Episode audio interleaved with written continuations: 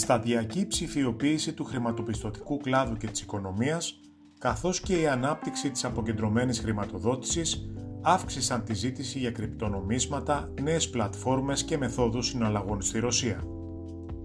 Οι ρωσικές αρχές δεν έχουν τοποθετηθεί με ειλικρίνεια έναντι των κρυπτονομισμάτων. Παγκοσμίως, οι ρυθμιστικές αρχές ούτως ή άλλως στέκονται αμήχανες μπροστά σε αυτή τη νέα παγκόσμια βιομηχανία με τους χιλιάδες επενδυτές, τους προγραμματιστές και τις νεοφυείς επιχειρήσεις. Το μερίδιο των Ρώσων στον τομέα αυτό είναι όμως ένα από τα μεγαλύτερα.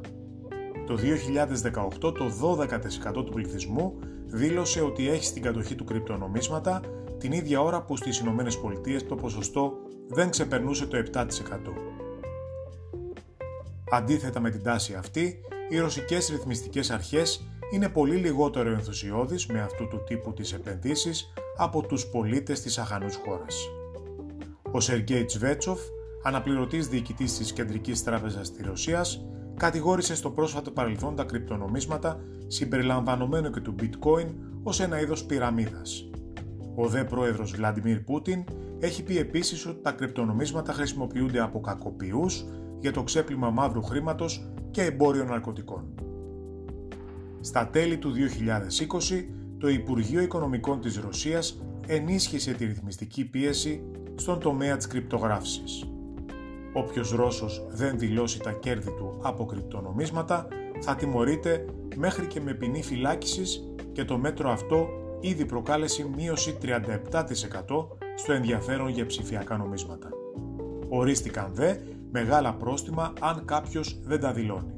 Το μεγαλύτερο ισούται με 1 εκατομμύριο ρούβλια, περίπου $13.500, ενώ η ποινή φυλάκισης επιβάλλεται όταν υπάρχει απόκρυψη κρυπτονομισμάτων αξίας τουλάχιστον 40 εκατομμυρίων ρουβλιών, δηλαδή $54.000.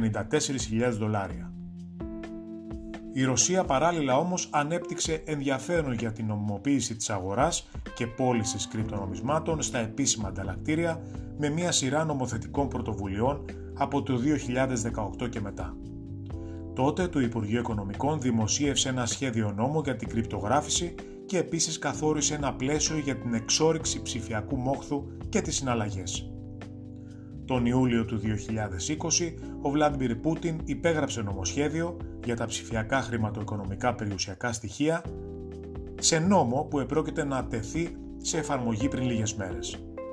Αυτός αναγνωρίζει το bitcoin και κάποια ακόμη κρυπτονομίσματα, αλλά απαγορεύει στο εσωτερικό της χώρας τη χρήση τους για την πραγματοποίηση πληρωμών για αγαθά και υπηρεσίες.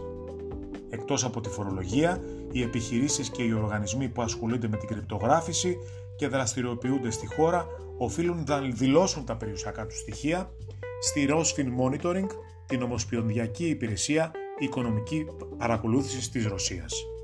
Οι δηλώσεις θα πρέπει να περιλαμβάνουν το συνολικό ποσό συναλλαγών κρυπτονομισμάτων, τις κινήσεις καθώς και τα υπόλοιπα στα ψηφιακά πορτοφόλια.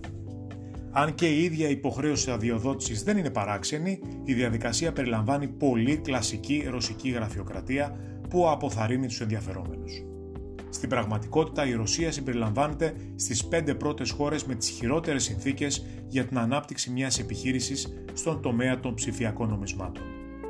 Πολιτικά τώρα, η Ρωσική Δούμα είναι αρνητική σε οποιοδήποτε είδος κρυπτογράφησης. Προέχει το ρούβλι, αν και το κυβερνητικό παρασκήνιο λέει πως η χώρα δεν εγκαταλείπει την ιδέα του ψηφιακού χρήματος. Η Κεντρική Τράπεζα της Ρωσίας οργανώνεται για την κυκλοφορία ενός ψηφιακού νομίσματος που θα ονομάζεται ψηφιακό ρούβλι, το οποίο θα μπορεί εύκολα να παρακολουθείται και να ρυθμίζεται από τις κεντρικές υπηρεσίες και θα ανήκει στην κατηγορία των stable coins που εξαρτώνται ως γνωστόν από τις τιμές των παραδοσιακών νομισμάτων.